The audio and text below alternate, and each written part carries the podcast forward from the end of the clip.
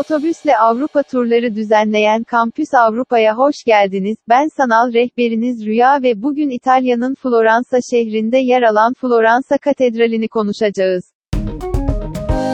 Floransa Katedrali, bilinen diğer adı ile Duomo, Filippo Brunelleschi tarafından tasarlanan görkemli Rönesans kubbesiyle, Vaftizhanenin tam karşısında, şehrin ise merkezinde yüzyıllardır duruyor.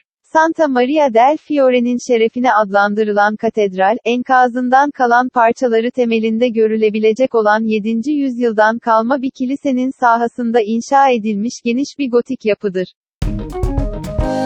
Katedral 13. yüzyılın sonunda Arnolfo di Cambio tarafından başlamış ve 15. yüzyılda Filippo Brunelleschi tarafından devasa ve hayranlık uyandıran kubbesi tamamlanmıştır.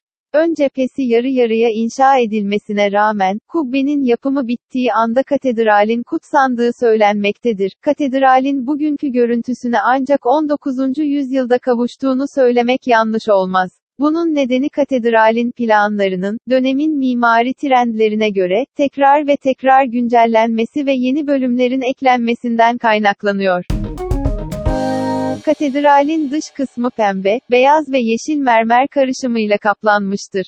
İç kısmı ise, aksine, oldukça sadedir, ancak sıcak yaz günlerinde, içerisindeki sıcaklık daha soğuk olma eğiliminde olduğundan oldukça keyiflidir. Fakat katedralin içindeki mozaik döşemeler, sade, sıfatının tartışılmasına yol açabilir. Katedralin içindeki en büyük sanat eseri Giorgio Vasari'nin son yargı freskleridir.